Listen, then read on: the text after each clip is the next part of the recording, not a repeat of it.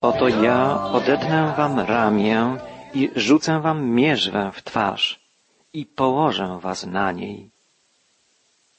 Takie drastyczne, ostre słowa kieruje prorok Malachiasz w stronę kapłanów w imieniu Pana.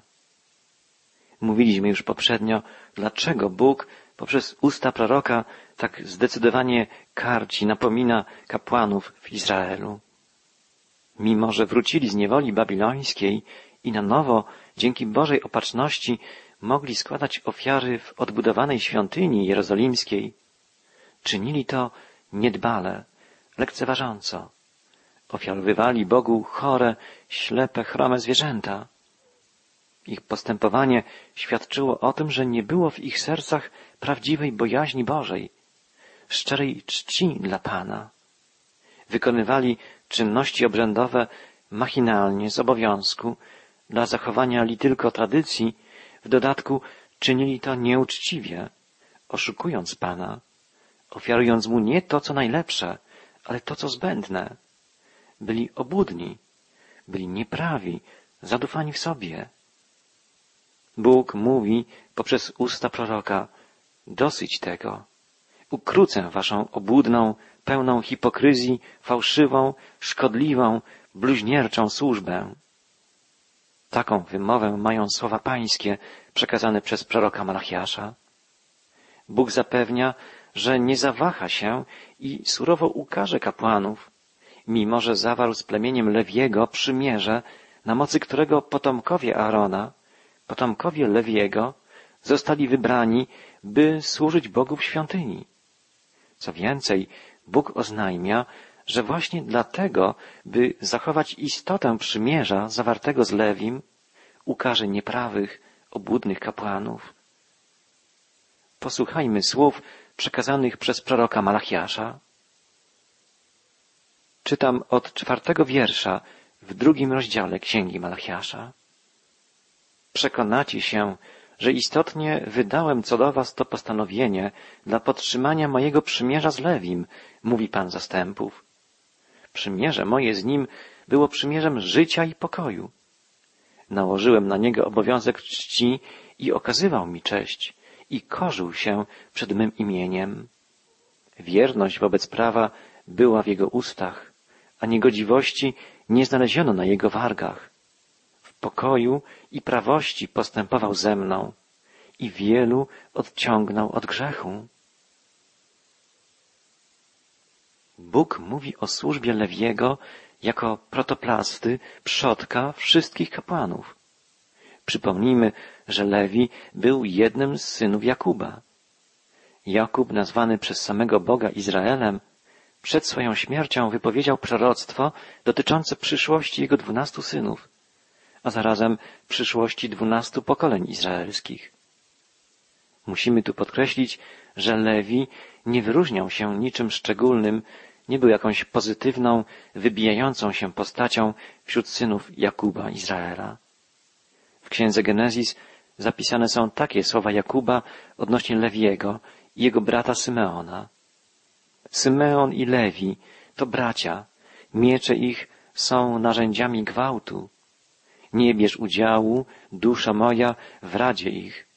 Nie przyłączę się do ich wspólnoty, serce moje, bo w gniewie zabili mężów, a w swawoli okaleczyli woły. Przeklęty ich gniew, bo jest gwałtowny i zapalczywość ich, bo jest sroga. Rozdzielę ich w Jakubie i rozproszę ich w Izraelu. W jaki sposób Bóg rozproszył plemię Lewiego w Izraelu? Powołał Lewitów do służby kapłańskiej. Nie przypadło im w udziale określone terytorium. Nie przyznano im na własność żadnej części ziemi obiecanej. Zostali rozproszeni. Zostali rozdzieleni pomiędzy pozostałe plemiona izraelskie. Zgodnie z proroctwem wypowiedzianym przez Jakuba.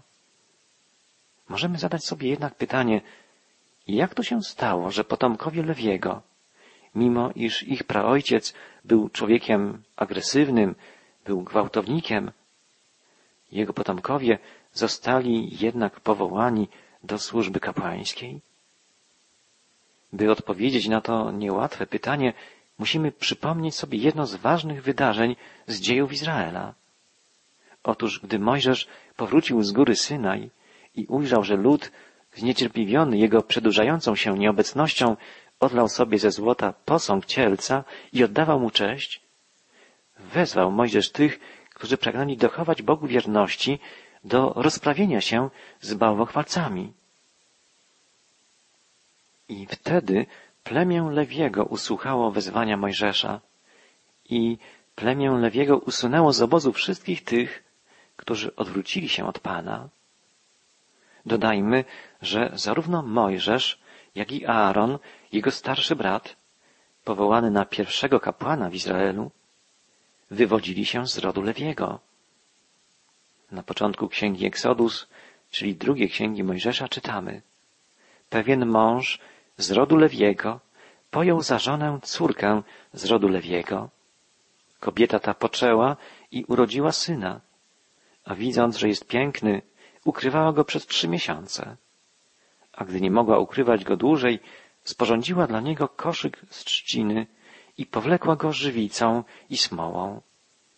A włożywszy weń dziecko, położyła go w sitowiu na brzegu Nilu. Siostra zaś jego stanęła z daleka, aby wiedzieć, co się z nim stanie. Tak rozpoczyna się historia Mojżesza, jego siostry Miriam i brata Arona. Ich rodzice, zarówno ojciec, jak i matka, pochodzili z plemienia Lewiego. Gdy czytamy w ostatniej, piątej Księdze Mojżesza o jego przygotowaniach do śmierci, znajdujemy w Księdze Powtórzonego Prawa zapis jego błogosławieństw, wypowiedzianych do wszystkich plemion izraelskich. Do plemienia Lewiego Mojżesz powiedział: niech Tumim i Urim są Twoje, Twojego męża nabożnego, którego doświadczyłeś w Masa, z którym walczyłeś u wód Meriba, który mówi o ojcu swoim i matce: nie widziałem ich, i braci swoich ma za obcych, a synów swoich nie zna, gdyż przestrzegają słowa Twojego, przymierza Twego pilnują. Niech uczą Jakuba praw Twoich, a Izraela zakonu Twojego. Niech kładą kadzidło w nozdrza Twoje, a całopalenie na ołtarzu Twoim. To proroctwo, błogosławieństwo Mojżesza spełniło się. Mimo że na początku surowo ukarani zostali dwaj synowie Arona, Nadab i Abihu, potem przez całe wieki kapłani i lewici służyli wiernie Bogu. Nie mamy w Piśmie Świętym opisu rażących błędów kapłanów, lewitów przez całe pokolenia. Pojawia się natomiast na kartach Biblii wiele wybitnych imion postaci kapłanów, którzy wiernie służyli Bogu i swemu narodowi. Błogosławieństwo Mojżesza, wypowiedziane nad plemieniem Lewiego, kończą słowa: błogosław, Panie, siłę Jego, a w dziele rąk Jego miej upodobanie. Skróż biodra tych, którzy powstają przeciwko Niemu, a nienawidzący Go niech już nie powstaną. Taka była modlitwa Mojżesza. Takie było błogosławieństwo darowane Lewiemu. Takie było przymierze z Nim jako plemieniem kapłańskim. Przymierze, które zawarł z Lewitami sam Pan, by Mu służyli. I przez całe stulecia kapłani i lewici wypełniali służbę pańską wiernie, okazywali Bogu cześć, posłuszeństwo, oddanie i miłość. Przypomina o tym prorok Malachiasz, który tak mówi o przymierzu z Lewim w imieniu Pana: przymierze moje z nim było przymierzeniem życia i pokoju. Nałożyłem na niego obowiązek czci i okazywał mi cześć i korzył się przed mym imieniem. Wierność wobec prawa była w jego ustach, a niegodziwości nie znaleziono na jego wargach. W pokoju i prawości postępował ze mną i wielu odciągnął od grzechu. Wargi kapłana bowiem powinny strzec wiedzy, a wtedy pouczenia będą szukali u niego, bo jest on wysłannikiem Pana zastępów. tych słowach zawarty jest niezwykle wyrazisty opis prawej, wiernej służby Bogu. Jest to służba, jest to przymierze życia i pokoju. Ten, kto szczerze, wiernie służy Bogu, okazuje Mu cześć, korzy się przed Jego imieniem. Wierność wobec Bożego prawa, wobec Bożej woli jest w Jego ustach. Nie znajduje się niegodziwości na Jego wargach. Postępuje w pokoju i prawości i wielu odciąga od grzechu. Wargi sługi Bożego powinny strzec wiedzy, aby u Niego szukali rady Jego bliźni, gdyż jest On wysłannikiem Pana zastępów. A przynajmniej takim powinien być, prawdziwym wysłannikiem, reprezentantem Boga. Mimo że słowa proroka Malachiasza adresowane są do kapłanów izraelskich, do kapłanów czasów Starego Przymierza, wspaniale opisują także, a może nawet przede wszystkim, służbę Nowego Przymierza, zadania współczesnych sług pańskich. Przecież to dzięki Chrystusowi, pośrednikowi Nowego Przymierza, każdy szczerze wierzący, nawrócony, odrodzony człowiek może być głosicielem przymierza życia i pokoju. Może być prawdziwym czcicielem Pana, korzącym się przed Jego imieniem. Naśladowca i sługa Chrystusa jest powołany i uzdolniony, by w jego życiu przejawiała się wierność wobec Bożej woli, wobec Bożego Słowa. Na jego wargach nie powinna gościć żadna niegodziwość. Jako naśladowca i przedstawiciel Chrystusa, księcia pokoju, powinien cechować się postępowaniem pełnym pokoju i prawości i powinien wielu odciągać od grzechu. Jego wargi powinny strzec wiedzy, żeby wszyscy szukali u Niego pouczenia, rady. Tak, te słowa z pewnością doskonale pasują do sługi Chrystusa, do Jego przedstawiciela, Jego posła. Przypomnijmy, że imię proroka Malachiasza znaczy właśnie poseł Jahwe, Boży poseł. Tak więc Boży poseł Malachiasz pisze o tym, jakim powinien być każdy Boży posłaniec. Słowo anioł także oznacza Bożego posła, Bożego wysłannika. Podobnie słowo apostoł ma zbliżone znaczenie. Posłaniec, ambasador, przedstawiciel Boga. Bóg może działać poprzez swoich posłańców, poprzez aniołów, poprzez ludzi, poprzez proroków, poprzez apostołów, poprzez każdego wierzącego człowieka. Każdy z nas może stać się Jego posłańcem, Jego przedstawicielem. Jednak często zawodzimy, tak jak stało się to w przypadku kapłanów w Izraelu. Prorok Malachiasz przekazuje na koniec smutne słowa Pana. Przeto z mojej woli jesteście lekceważeni i macie małe znaczenie wśród całego ludu, ponieważ nie trzymacie się moich dróg i stronniczo udzielacie pouczeń. Czyż nie mamy wszyscy jednego Ojca? Czyż nie stworzył nas jeden Bóg? Dlaczego oszukujemy jeden drugiego, znieważając przymierze naszych przodków? Gdy Boży posłaniec zbacza z drogi, gdy sprzeniewierza się Bożej woli, przestaje być Jego reprezentantem, Jego przedstawicielem. Wtedy Jego autorytet upada. Bóg mówi z żalem: zboczyliście z drogi, wielu doprowadziliście do sprzeniewierzenia się prawu. Zerwaliście przymierze Lewiego, mówi Pan zastępów. Przeto z mojej woli jesteście lekceważeni i macie małe znaczenie wśród całego ludu, ponieważ nie trzymacie się moich dróg. Taka jest konsekwencja oddalenia się od Boga. Utrata autorytetu, lekceważenie, małe znaczenie. A przecież mamy być jako wierzący solą ziemi. Mamy być żywymi świadkami Jezusa, posłańcami Boga, Jego przedstawicielami, Jego reprezentantami. Mamy postępować w sposób prawy, w sposób mądry, zgodnie z tym, co w liście do Efezjan napisał apostoł narodów. Uważajcie pilnie, jak postępujecie. Nie jak niemądrzy, ale jako mądrzy. Wykorzystujcie czas, bo dni są złe.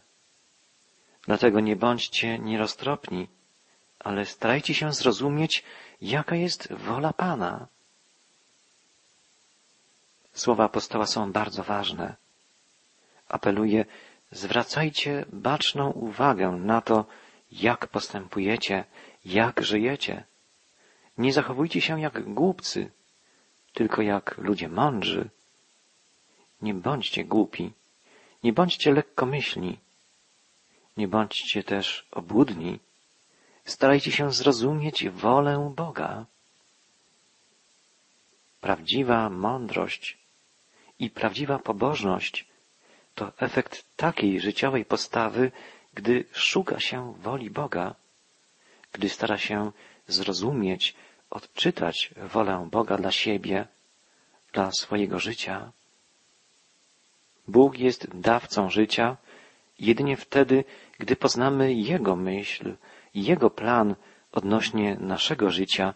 Jesteśmy w stanie prowadzić je w sposób świadomy, celowy i mądry. O to apeluje prorok, o to apeluje apostoł. Odczytywać wolę Boga możemy poprzez rozważanie Jego słowa, poprzez modlitwę i dzięki działaniu Ducha Bożego, który pragnie nami kierować, który pragnie ciągle nas kształtować, przemieniać. Zwróćmy uwagę na jeszcze jedną wypowiedź apostoła narodów. Napisał on: nie upijajcie się winem, w którym jest rozwiązłość, ale pozwólcie się napełniać Duchem Świętym. Mówcie do siebie w psalmach, w hymnach i pieśniach natchnionych. Śpiewajcie i grajcie waszym sercem Panu. To wspaniałe, ale też i dramatyczne wezwanie. Apostoł narodów wzywa: pozwólcie, żeby wypełniał was Duch Boży. Bądźcie otwarci na Jego działanie. Nie upijajcie się winem, co prowadzi do bezmyślności i rozwiązłości, ale bądźcie trzeźwi, trzeźwi fizycznie i duchowo, tak żeby Bóg mógł wami kierować, żebyście mogli żyć i postępować mądrze, naprawdę mądrze i w sposób prawy, zgodny z oczekiwaniami Boga, zgodnie z Jego dla was planem. Upijanie się winem prowadzi do rozluźnienia zasad moralnych, do życia bezmyślnego, nierozsądnego, demoralizującego i wyniszczającego. Człowiek, który nie odczuwa spełnienia i szczęścia w swoim życiu, szuka ucieczki w alkoholu. Przez to wpada w pułapkę uzależnienia i stopniowo niszczy samego siebie. Dlatego apostoł przytoczył przykład kogoś, kto się upija winem. Natomiast dla kontrastu człowiek wierzący, Boże dziecko, ma być wypełniony Duchem Świętym. Chrześcijanin ma być pełen Ducha Bożego. Zachowując wszelkie różnice w skali i znaczeniu tych zjawisk, możemy powiedzieć w uproszczeniu, że tak jak pijak przepojony jest alkoholem, tak chrześcijanin powinien być przesiąknięty Duchem Świętym. Co to znaczy być wypełnionym Duchem Bożym? Życie pijaka znajduje się pod kontrolą alkoholu. Alkohol rządzi każdym dniem jego życia. Chrześcijanin powinien być uzależniony od Ducha Świętego. Powinien znajdować się w Jego władaniu, pod Jego kontrolą. Kiedy jesteśmy wypełnieni przez Ducha Świętego, to znaczy, że jesteśmy kontrolowani przez Ducha Świętego, że jesteśmy przez Niego prowadzeni, kierowani. Mamy więc postępować mądrze i mamy starać się zrozumieć wolę Boga, poddawać się kierownictwu Ducha Bożego. Takie ma być życie chrześcijanina, życie na co dzień. Takie ma być życie Bożego świadka, Bożego posłańca i przedstawiciela. Widzimy, jak podobne są wezwania proroków i apostołów, jak wzajemnie się uzupełniają i wzmacniają. Duch Święty ciągle musi nad nami pracować, musi nas przemieniać, wypełniać mocą do prowadzenia życia zgodnego z Bożymi oczekiwaniami, Bożymi standardami. Potrzebujemy napełniania Duchem Świętym, żeby służyć Bogu i służyć ludziom. Jezus Chrystus był stale wypełniony Duchem Świętym.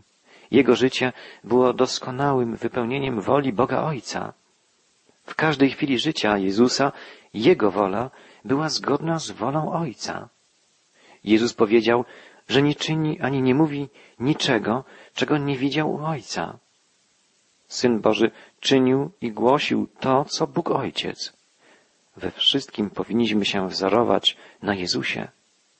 Duch Święty pragnie nas wypełniać i pragnie nami kierować w taki sposób, żebyśmy, podobnie jak Jezus, kierowali się miłością i potrafili, jak On, być sługami Boga, poświęcającymi swoje życie dla innych. Nie jesteśmy w stanie czynić tego o własnych siłach. Tylko Duch Boży może tak przemieniać i kształtować nasze serca, nasze umysły, nasz charakter, nasze motywacje, że będziemy kroczyć śladami Jezusa. Duch Boży przemawiał przez proroków, przemawiał przez apostołów. Porównaliśmy niektóre wypowiedzi apostoła Pawła ze słowami proroka Malachiasza i widzimy, jak są oni zgodni w nauczaniu tego, co najważniejsze. Mamy być posłańcami Boga. Mamy kierować się Bożą mądrością. Mamy postępować w sposób prawy, przepełniony pokojem i miłością.